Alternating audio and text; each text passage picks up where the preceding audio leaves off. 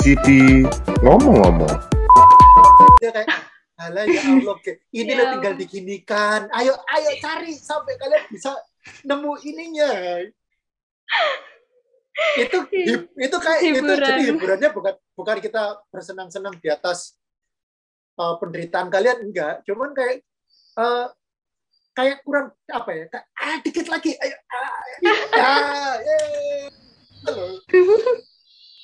Kita juga ngalamin yang kalian rasain loh. Waktu kalian stres itu kita juga ikutan stres. Karena eh, waktu kalian seneng kita juga ikutan seneng karena waktu kalian ngalamin mata kuliah satu, kedua, ketiga dan seterusnya itu sebetulnya kita udah ngerancang semuanya. Ngerancang itu bukan cuma konten tapi juga experience kalian waktu jalanin itu. Jadi kayak yang dicontohkan Paman tadi pada waktu kalian social design itu hal-hal yang kalian pelajari dan mesti kalian lakukan di social design itu sebetulnya udah kami persiapan kalian pada waktu kalian di visual study. Entah kalian nyadar atau enggak, tapi coba bayangin, kalau kalian nggak dapat visual study, kalian bisa ngerjain social design-nya enggak? Seperti itu sih. Jadi segala sesuatu, ini kayak pengalaman hidup sih, aku berusaha untuk bijaksana sebagai seorang kaprodi. Jadi sama kayak pengalaman hidup kita sehari-hari, apa pun yang kita alamin hari ini itu mempersiapkan kita untuk kehidupan kita di esok hari. Jadi pengalaman kecil, besar, senang, susah, itu kita mesti cukup bijaksana untuk melihat itu dan eh, mengerti bahwa next-nya itu apa yang terjadi hari ini itu akan mempersiapkan kita di masa depan kita. Seperti itu filosofinya kayak gitu, itu sama juga waktu kita ngerancang kurikulum. Jadi kita nggak mungkin nyuruh kalian memberi cobaan kalian lebih besar dari apa yang kalian mampu itu nggak mungkin sih. Kita pasti udah mempersiapkan uh, set of skill atau set of experience sehingga kalian bisa ngerjain apa yang kita cobakan ke kalian. Dicobakan itu rekennya kayak setan. Masih pencobaan. Makanya dicobakan. Oke oke. Iya. Emang emang gitu sih. Saya juga pribadi juga ngerasa kalau misalnya tanpa visual study mungkin sosdes juga bakal terasa berat karena di visual study kan sebelumnya kita belajar tentang campaign. Nah, di sosdes kita bikin campaign secara real gitu. Kita presentasi, kita pitching, yang bekalnya itu udah ada di semester 3 gitu. Jadi seenggaknya itu kita ibaratnya udah udah tahu nih jalan menuju ke sananya itu kayak gimana. Jadi kalau saya sendiri pribadi sih ya memang ngerasain itu sih Pak gitu. Timnya Eh, berapa? wah wah wah. Kalau kalau mau kayak gini nimnya mau saya spill gak apa-apa sih. Kalau yang kayak tadi-tadi agak menakutkan, nimnya nanti dulu nanti dulu. Ini nggak apa-apa selama itu plus bukan minus. Iya bener. Iya. Eh, kok yang lainnya gimana sih? Elsa Iya kalau gimana kalau nih? kalau Steffi sama Elsa gimana? Ngerasa nggak sih kayak gitu? Mm-mm. Iya, Iya ngerasa, sih. ngerasa, ngerasa banget. Iya kan? Jangan jangan ikut-ikutan jawabanku loh. Kalian selama ini struggling di apa sama kuliah? Paling banyak pasti time management kalau aku. Ah, kalau Steffi apa Steph? Kalau aku anu sih lebih ke apa ya kalau misalnya ngerjain apa gitu terus ACC-nya nggak diterima-terima itu loh. Kayak kan aku selama bikin apa itu sudah ngabisin waktu banyak kan. Terus kayak masih belum tugas-tugas yang lain apa terus nggak diterima-terima atau nggak dibaca-baca itu. Itu aku susah gue kayak Aduh, apalagi aku tuh kalau kerja itu lama lama banget. Kayak dulu dulu tuh aku selalu di studio tuh tinggal tinggal cuma sama siapa sampai jam berapa kayak gitu. Nah itu sampai sekarang tuh juga kayak aku kayak berusaha kerjaan itu lebih cepet gitu tapi tetap lama gitu. Jadi kok misalnya nggak nggak diterima-terima atau nggak dibales-bales tuh kayak aduh tuh aku struggle banget ya aduh aku ini kerjain lama nggak dibales-bales Oke oke oke. Eh, kalau kalau dari aku mungkin beda sama Steffi sama Elsa sih. Kalau struggleku itu biasanya kalau sama kelompok biasanya. Menarik nih kelompok. Kita bahas Wah. kelompok. masuk akal Ayo, Gipa, Gipa. Nah, kalau kelompok ya kita tahu kan kalau VCD kita agak mustahil untuk memilih kelompok yang kita mau kan pasti. Kita pasti dapat anggota yang ya mungkin ada satu dua yang wadaw lah gitu.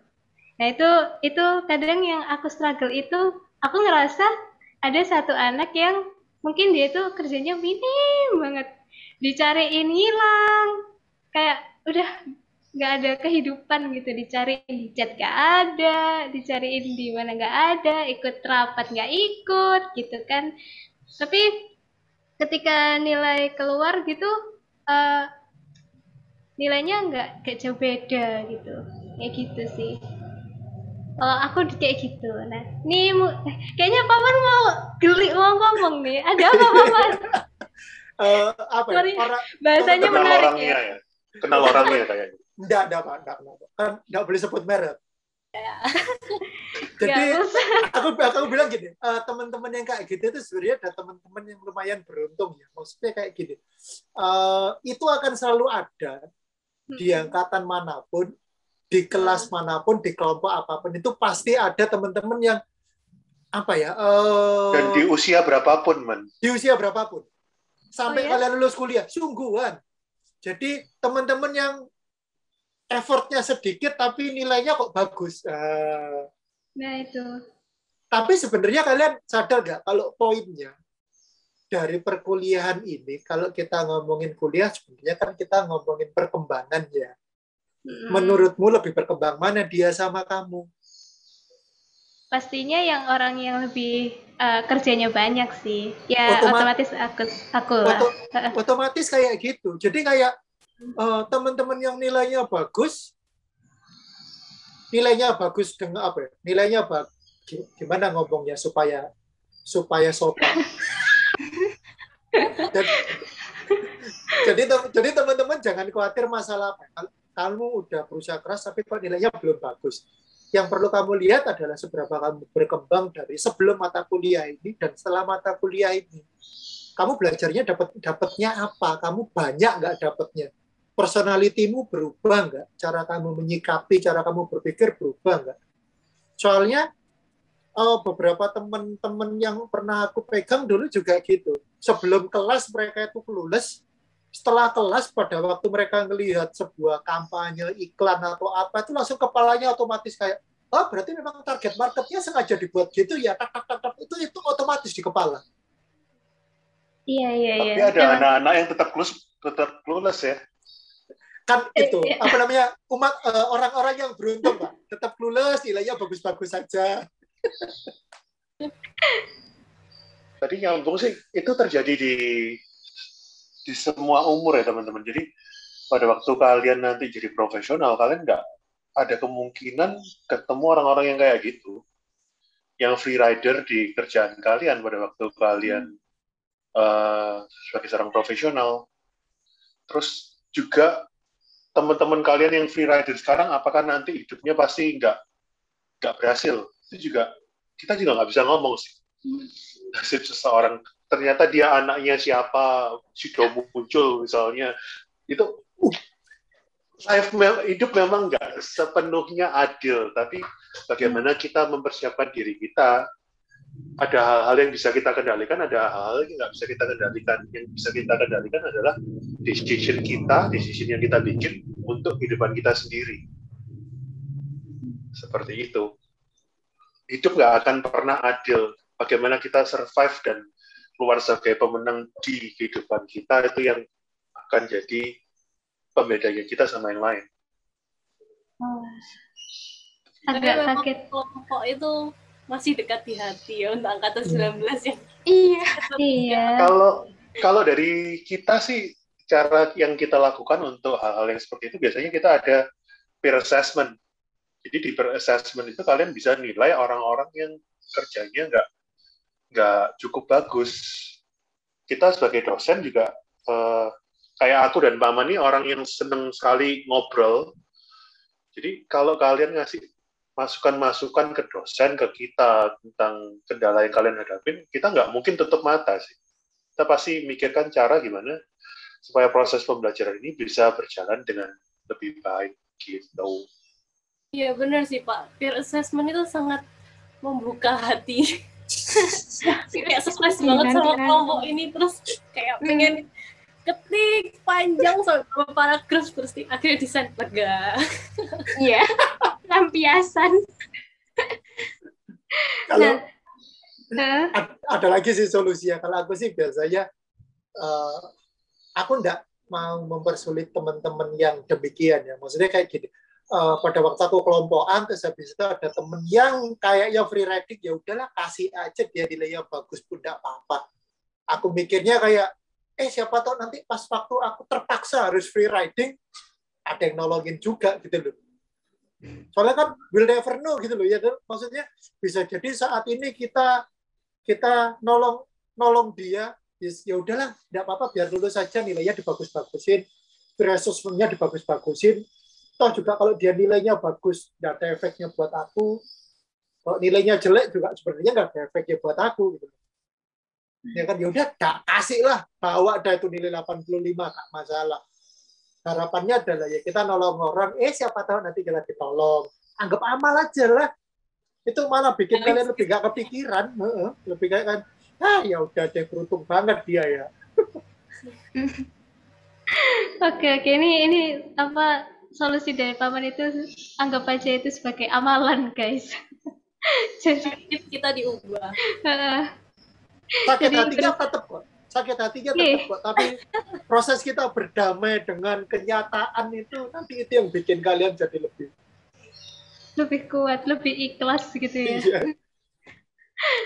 Kalau kalau dari dosen sendiri gitu eh, m- pernah ngerasa nggak sih paman sama Pak Kris kayak eh, mungkin anak ini eh, emang tipikal mahasiswa pikir yang ya, banyak dosen yang free rider oh, oh, ada ta? Oh, Oh, ada ta? Ada ta?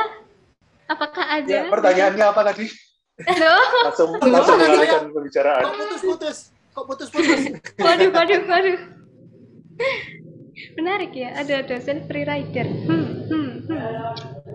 Oke, eh, balik ke pertanyaannya. Pertanyaannya itu eh, kalau dari sudut pandang dosen itu sebenarnya bisa lihat nggak sih mana mahasiswa yang mungkin berindikasi free rider.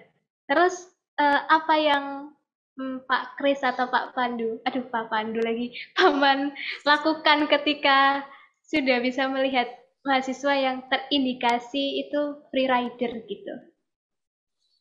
Kalau di dosen, to be honest, kita punya semacam little black book gitu yang berisi nama anak-anak yang punya kecenderungan bermasalah dan itu selalu eh, terutama di VCD ya, di VCD ini dosen-dosennya sangat aktif. Jadi grup grup line, jadi di VCD dosen ini pakai grup line. Jadi grup line ini aktif banget sih dari pagi sampai malam, Senin sampai Minggu sampai muter tuh aktif banget dan kita selalu diskusi sih kendala-kendala yang dihadapi dengan mahasiswa yang mahasiswa-mahasiswa tertentu dengan kasus-kasus tertentu. Di situ kita diskus sepanjang waktu sepanjang hari itu. Jadi eh, apakah kita tahu anak-anak yang bermasalah free rider dan lain-lain kita tahu kita tahu semua jadi semua informasi di tiap mata kuliah semua dosen VCD itu pasti tahu karena uh, ada sistem dosen PA. Jadi kita ini selalu mempersiapkan supaya kesalahan yang terjadi di kendala yang terjadi, di satu mata kuliah tidak ter, terulang di mata kuliah lain. Jadi yang free rider, troublemaker itu kita pasti ngasih heads up ke dosen-dosen yang lain. Kita ngasih heads up, dosen yang lain ngasih masukan bagaimana uh, ngatasin problem itu. Jadi kita ini lumayan cepat geraknya kadang kala tapi ada, akan ada waktu-waktu tertentu kita juga kita manusia pasti ada capeannya sih. Tapi di VCD seperti itu kita semua punya, sudah punya list siapa aja yang bermasalah bagaimana pendekatan yang pernah dilakukan bagaimana pendekatan yang berhasil itu sudah tercatat semua. Iya, jangan di- khawatir. Ada mau tak cari nama kalian di list itu? Wah, wah, wah.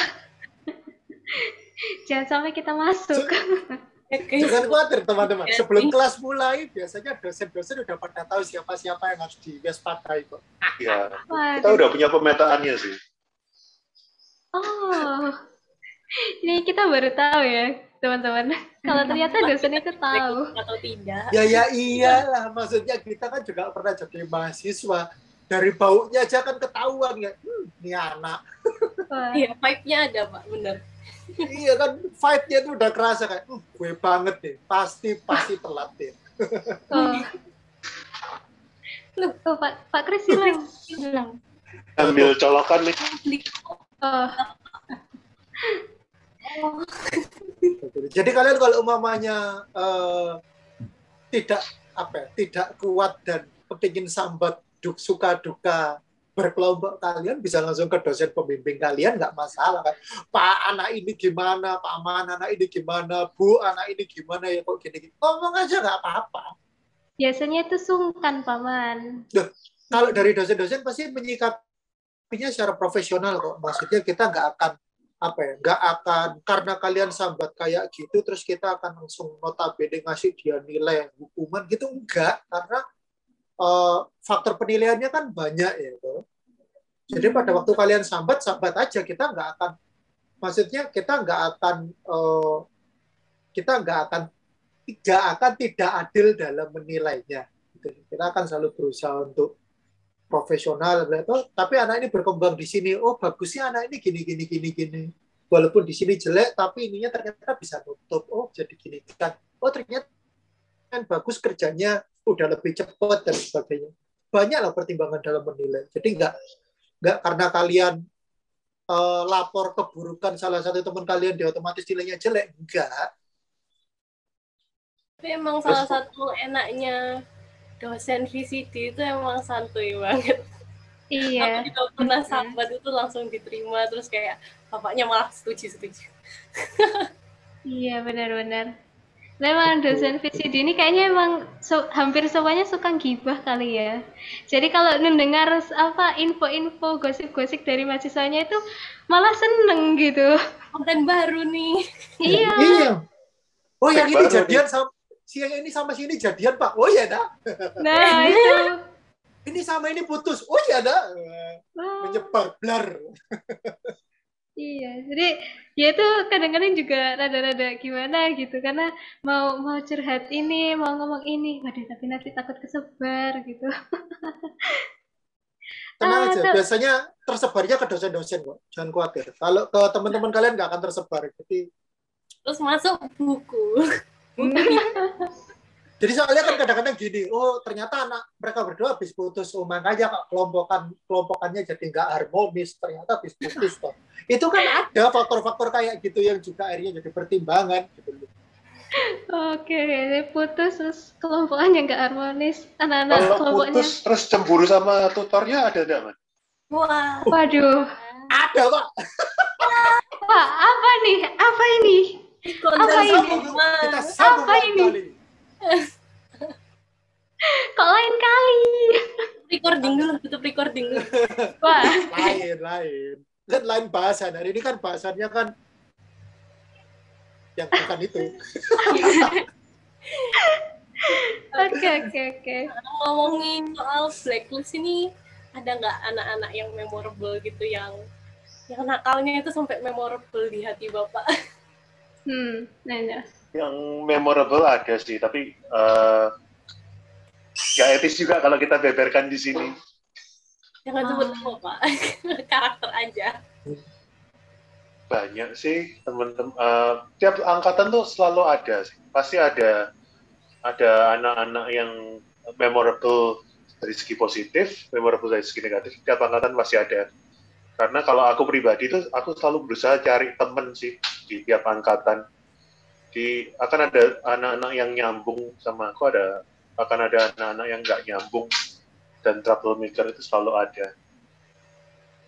Yang paling baru paling yang kemarin ya man, yang anu bawa-bawa silsilah keluarga gitu.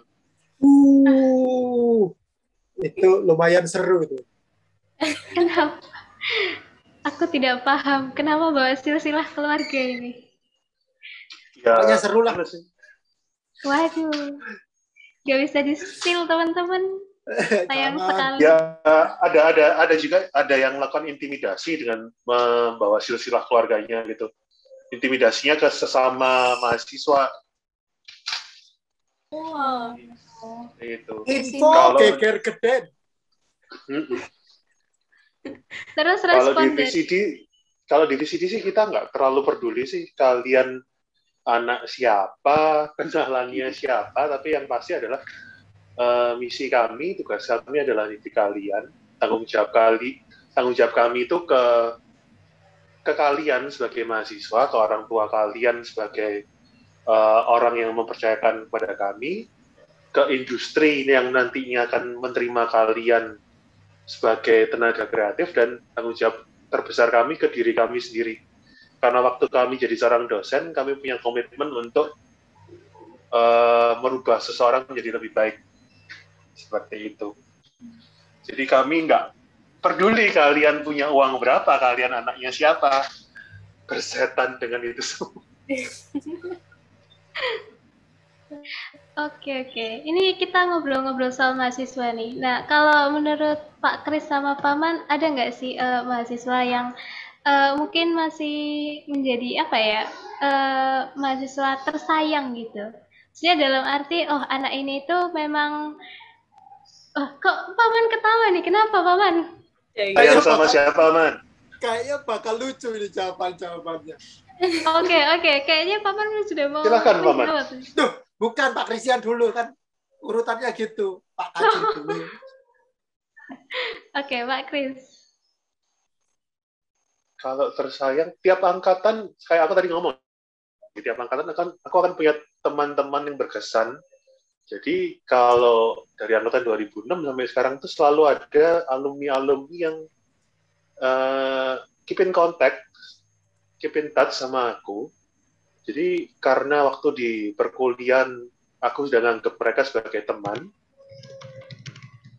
Ini pun eh, pertemanan itu masih terjalin jadi kita udah bukan kayak dosen mahasiswa gitu lagi, tapi udah beneran teman untuk ngobrolin berbagai hal, termasuk dari segi desain atau tentang problem-problem yang dialamin sehari-hari itu itu jadi topik yang kita bicarakan sih.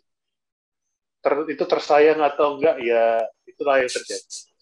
Jadi akan selalu ada teman-teman yang hubungannya nggak terputus pada waktu kalian wisuda seperti itu. Begitu. Ya, paman yang disayangi siapa tadi? Namanya siapa? Angkatan berapa itu tadi? Wah wah ini menarik. Bagaimana Paman? Padahal, padahal jawabannya, padahal maunya jawabannya sok-sokan. Mahasiswa yang mana, man? Mahasiswa, semua mahasiswa, Pak. Maksudnya mahasiswa, mahasiswi. Oh, jadi paman sukanya mahasiswa bukan mahasiswi. Bukan, Pak. Aduh. Preferensinya Wah. seperti itu sekarang. Wah Nah, wah wah. Segera ya klarifikasi silakan Paman. paman untuk klarifikasi tentang preferensinya. Jadi, jadi aku sayang sama kalian. Ngomongnya semua. langsung ini. Iya. Ngetril lagi. Ih, bakso rambut, man. Jadi sebenarnya kalau kita ngomongin apa ya? eh, kita ngomongin sayang sebenarnya sayang itu bentuknya macam-macam dan as a friend, as orang yang eh, punya kedekatan entah secara profesional, entah secara akademik ke kalian itu sebenarnya juga rasa sayang itu timbul juga. Jadi kayak kadang-kadang eh, pada waktu kita ACC, eh pada waktu kita megang mahasiswa itu sering kali kita take it personally soalnya memang karena kita merasa kita punya kewajiban itu gitu loh. Ada perasaan yang tersambung sama kalian tapi bukan sayang yang harus jadian ya. Maksudnya nggak semua sayang harus jadian. Cinta tidak harus memiliki gitu. Cinta bentuknya macam-macam gitu loh. Ke kucing juga kita kan cinta. Eh lucu. Pak Kris ini senang bikin ambigu ya. Jadi kayak eh, Habis pasti kan ada drama-drama muncul. yang seru dramanya kalau ngajarnya sih gitu-gitu aja guys. Kita nantikan episode berikutnya. Ya, episode berikutnya. Nah ini berarti Paman sama Pak Kris bersedia ya buat diundang kembali di podcast ngomong-ngomong ini ya. Eh Ayo, kalian ini. kalian ngundang teman-teman kalian yang lucu-lucu dong. Maksudnya lucu itu kayak pasangan yang sering cakar-cakaran tapi jadi masih terus jadian. Gitu-gitu dijadikan bahan podcast dong. Kalau Oke. yang kalau yang lurus-lurus berprestasi karan itu kekerasan terhadap Iya, aku mau bilang Pasangan. itu tadi. Itu bukannya KDRT. soalnya kadang-kadang itu ada yang kerasa KDRT, kekerasan dalam kecinta. jauh pak cinta Aduh, jadi kayaknya mereka bertengkar terus tapi kok jalannya ya sampai empat tahun gitu itu kan Man, kayak mahasiswa yang di, mahasiswa yang disayangi, man. Jangan muter-muter. iya Ma- ini semua saya suka saya sayang sama semua pak. Satu, dua, tiga sayang adik kakak. saya adik kakak Wah, wah, wah. Brother Sun. Mm, nah kalau kalian nih nah satu dua tiga ada nggak nih mahasiswa atau mahasiswa yang dicinta Eh, Itu dosen. atau dosen yang Oh. dicinta nah siapa Jangan tahu salah ada loh, ada angkatan pertama itu merit sama tutor. Oh iya.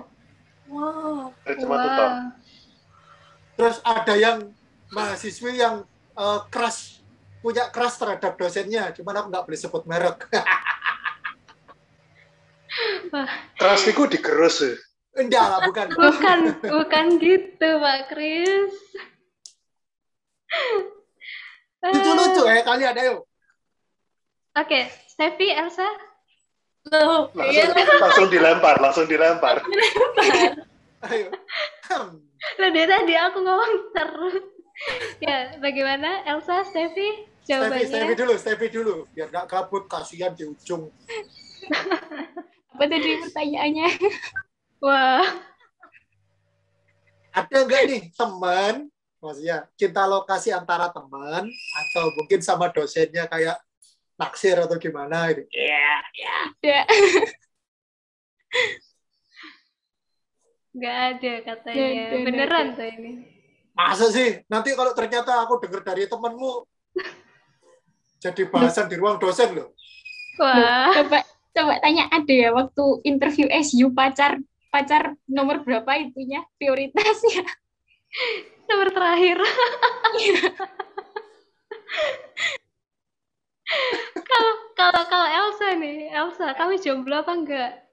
Oh, jomblo dong. Oh, kasurku lebih indah daripada cowok-cowok di sana. Iya, kalau pertanyaannya ke kita sih paman, kayaknya Kalau sungkan nimnya aja, Ya nimnya aja, nimnya aja. nimnya aja. DM, DM, DM. Aduh. Ini kita juga Kalian, ikut kalian mau tahu hasil DM-nya? Nantikan episode berikutnya. Episode berikutnya. Ikuti di Instagram VCDers. VCD. UC VCD, UC underscore VCD. ya, kayaknya kalau paman tanya kita berdua, kayaknya jawabannya mengecewakan sih. Soalnya Ah, kita, masuk sih. iya, karena Oh, Loh iya, kan kita kan SU kan teman-teman. Jadi kalau pacar tuh kan pasti prioritasnya itu di ujung-ujung gitu. kan aku tanyanya bukan pacar, tanya kan naksir kayak itu masih itu ya Allah, yang gitu-gitu tuh loh yang masa kalian ada SU.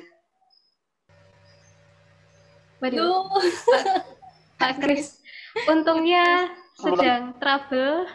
Besar loh, teman-teman. Gimana Pak Kris? Gimana Pak Kris? Belum, belum. Belum, Mbak, masih putus-putus. Ya, kita lewati saja pertanyaan ini. Halo? Selamat guys. kan selanjutnya. Nakalan. Kalau naksir, emang kalau naksir di online kayak gini bisa tak? Nggak bisa, Paman. Gimana caranya itu yang nak- itu yang aku penasaran. Itu yang Ah. aku penasaran. Maksudnya kayak Oh, bisa. kalau mamanya ketemu terus di kelas kan proses naksirnya lebih cepet tuh. Maksudnya kayak Nah, Tapi kalau online gini gimana? Maksudnya kira-kira nah, itu dia. kalau sampai naksir patternnya gimana? Nah, itu dia masalahnya kan online, Paman. Kita kan oh, mungkin eh tapi bukan saya loh ya. Ini mungkin Iya, iya. aku baru kepikiran. Kan deh ya. Itu loh, itu loh. Spill, spill. enggak, enggak. M- Mungkin kalau misal online kayak gini kan mungkin pendekatannya be- pastinya beda kalau offline. Pendekatannya mungkin ya dari chat gitu. Jadi nyaman lewat chat. Wow. Gitu. Patternnya mungkin seperti itu. Mungkin. Bukan saya. Mungkin. Kalau gitu berarti pertanyaan berikutnya adalah apakah sudah ada yang nyaman kalau di chat? Aduh. Gimana, di MC kenapa kita yang terpojok Iya. Ayo kita jangan mau kalah. Kita bertiga, guys. Ayo, ayo. Adakah yang nyaman kalau di chat? Aduh, ternyata kok chat sama dia nggak nyaman ya. Gimana nih? Elsa, Steffi, kalian ada Ada. nyaman nggak? Steffi, Steffi. Nyaman nyamannya semua temen-temen Pak. Teman-teman yang mana nih? Umi Ada yang Aduh, aduh. Kalau Elsa Kita gimana? yang Sa? interview nih oh ada nggak ya Ada ah, nggak mungkin nggak ada. Bohong. Aduh. nantikan di episode selanjutnya Episode selanjutnya. Bridging yang bagus, teman-teman. Yuk kita move on ke pertanyaan selanjutnya. mari mencari pertanyaan yang lebih berbobot kawan-kawan Aduh. Fix ini kayaknya episode berikutnya adalah cinta di VCD. Episode Wow. berikutnya gibah. Juga tadi kayak mahasiswa yang paling memorable gitu. Kalau tugas-tugas gitu ada nggak yang paling memorable buat paman sama Pak Kris? Kayak mungkin sangat hancur atau sangat bagus gitu. Mungkin sampai sangat hancurnya makanya nggak bisa dilupain ya. Iya. Teringat terus. Apa ini? Desain apa ini? Kenapa pakai Comic Sans? Di Comic Sun nggak salah apa-apa loh. Kayak gambarnya. Comic Sun itu akan akan bagus kalau kalau dipakai di Komik. desain yang benar, Comic Sun juga akan bagus loh. Oh ya, aku contohnya putus-putus nggak sih? Enggak, enggak. Enggak kok, Pak. Enggak, maksudnya kalau Comic Sun itu kalau dipakai di desain yang sesuai, dia mestinya bagus juga loh. Saya Nggak, nggak salahnya Comic Sun. Yang salah desainernya yang memakai biasanya. Kalau yang tadi pengalaman tugas yang hancur banget. Nah, di masa di tahun-tahun awal UC, yang tahun pertama aku pernah banget ngalamin desain yang hancur banget. Jadi desainnya itu seharusnya desain yang kolase gitu, jadi di, kertas dipotongin terus ditata ulang, dikonstruksi gitu.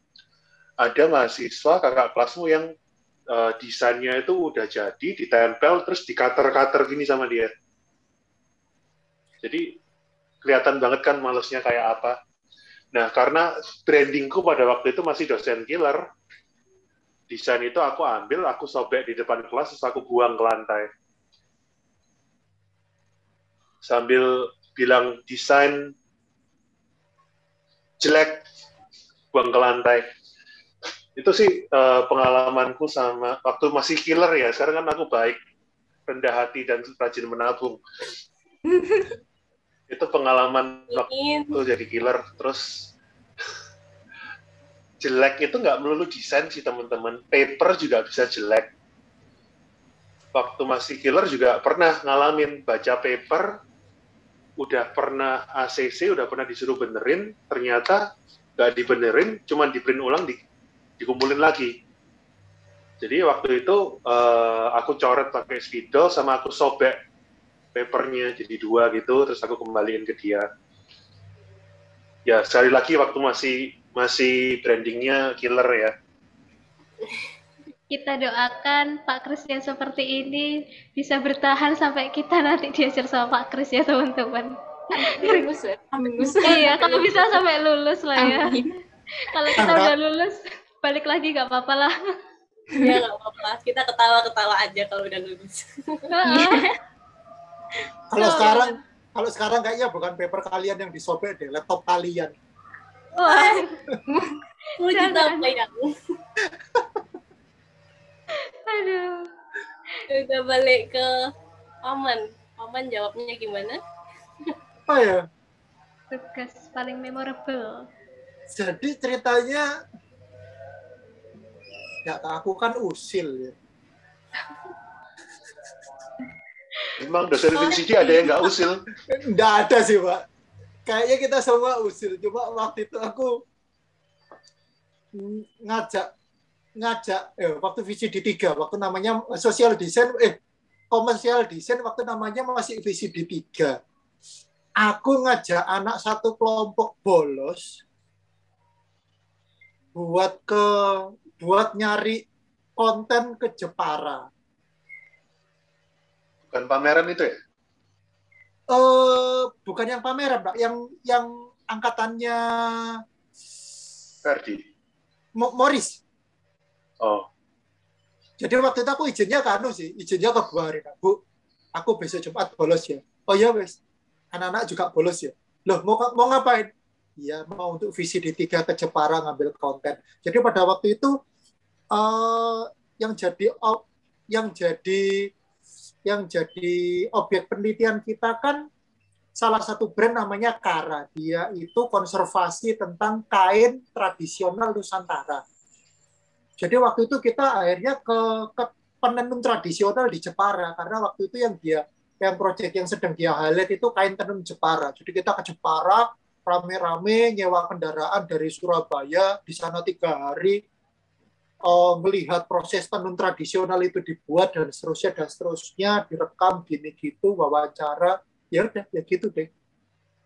Jadi satu kelompok bolos tiga hari. Maafkan saya.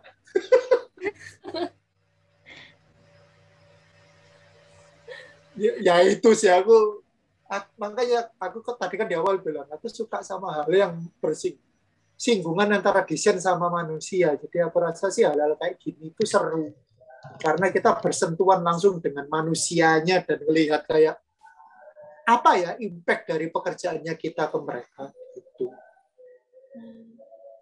Tuh, itu juga seru sih. Sehari ternyata tiga hari. Iya, Tiga tiga hari? hari.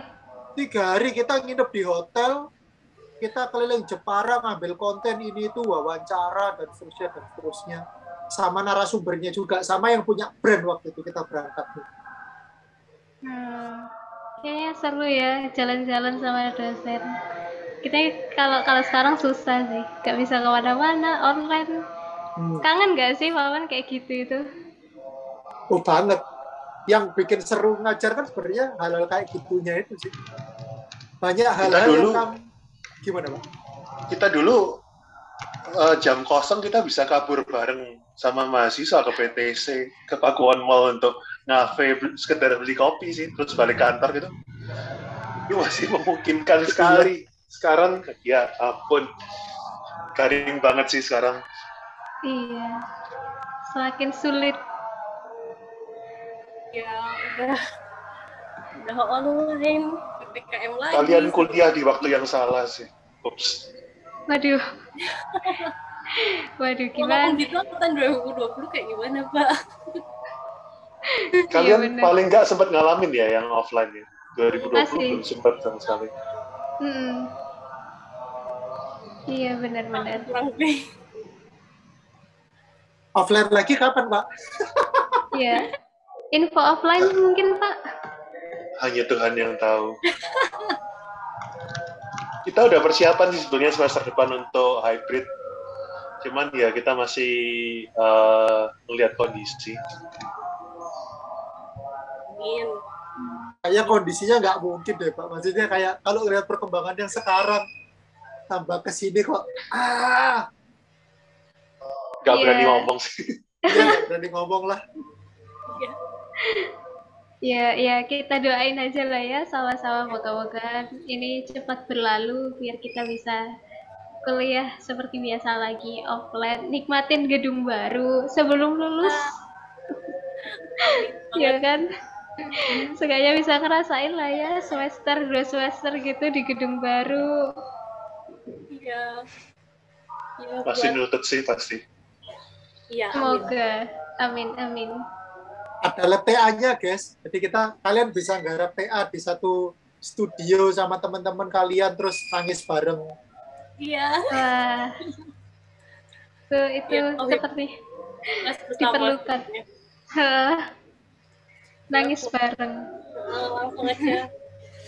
Pertanyaan terakhir ya Pak. Udah udah kita udah curhat banyak, gibah banyak, spill banyak. Oke, apa nih pertanyaan terakhirnya?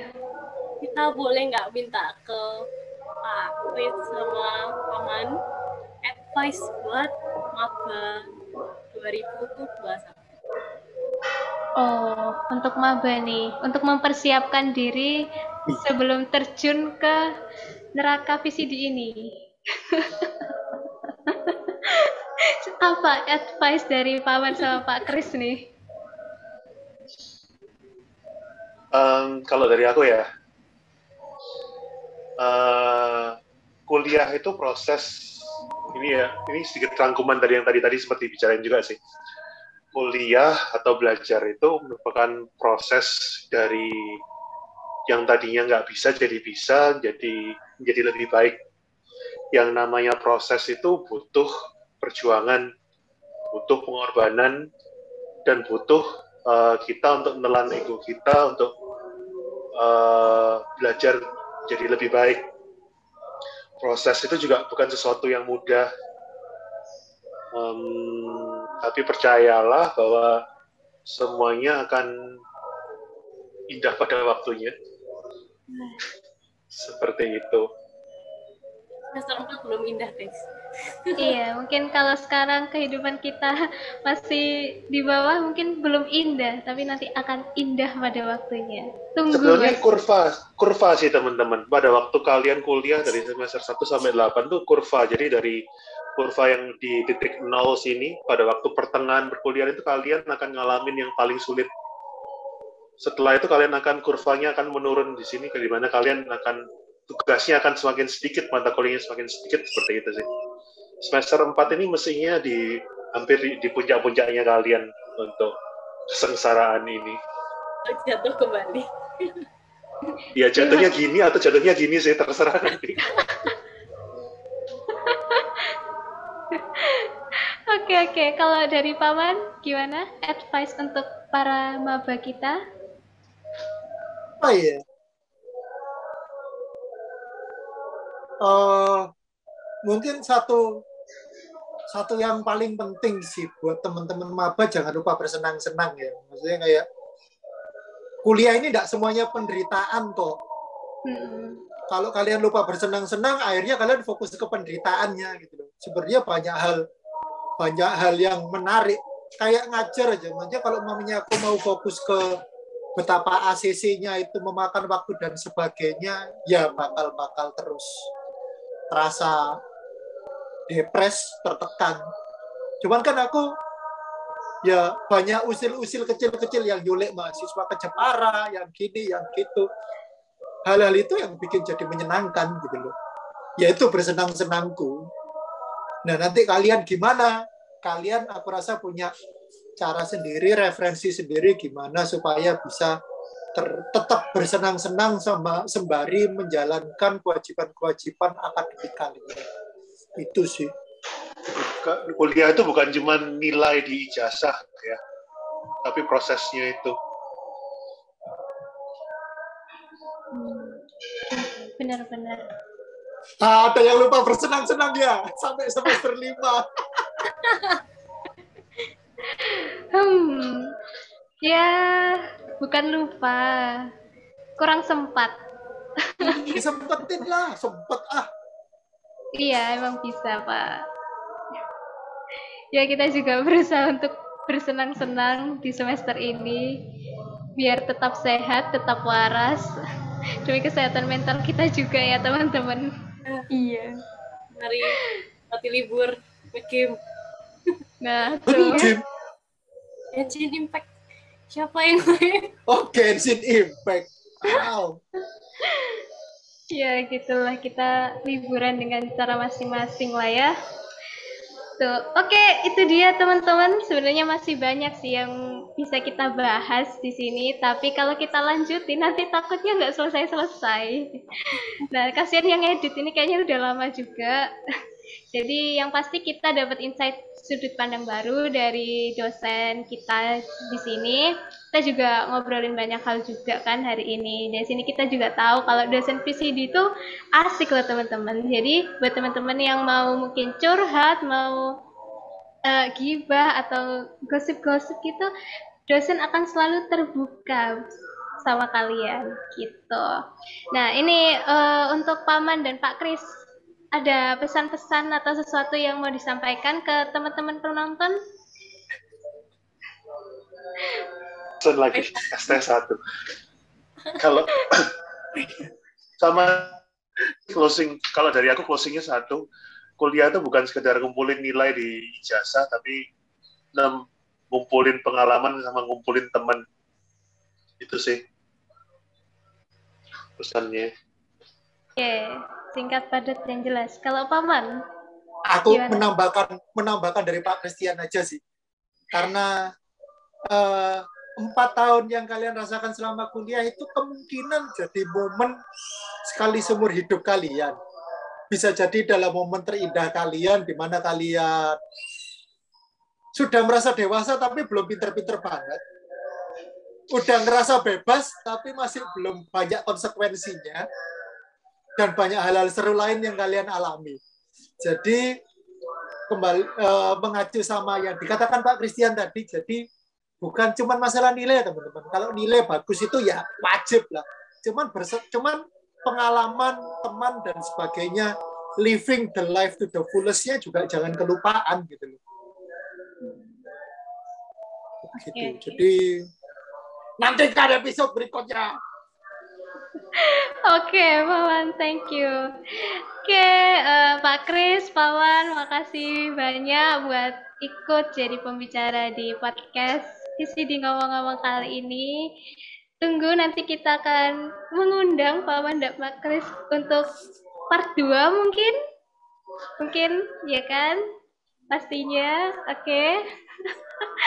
oke, okay, tutup. Baru. Uh, bener-bener. Oke, okay. uh, eh, itu dia teman-teman ya. Uh, jangan lupa buat like, comment, subscribe, follow IG VCD dan SU VCD. Terus uh, jangan lupa nantikan episode podcast VCD ngomong-ngomong episode selanjutnya. Dadah. Seru banget kan podcast kita kali ini? Kalau teman-teman suka dengan podcast kami, jangan lupa untuk kunjungi Instagram kami juga di SU underscore VCD. Di sana, teman-teman bakal mendapatkan banyak sekali update mengenai VCD dan SU, dan teman-teman juga bisa mantengin kami terus di Spotify channel dan YouTube channel kami. Sampai jumpa di episode selanjutnya ya. Goodbye.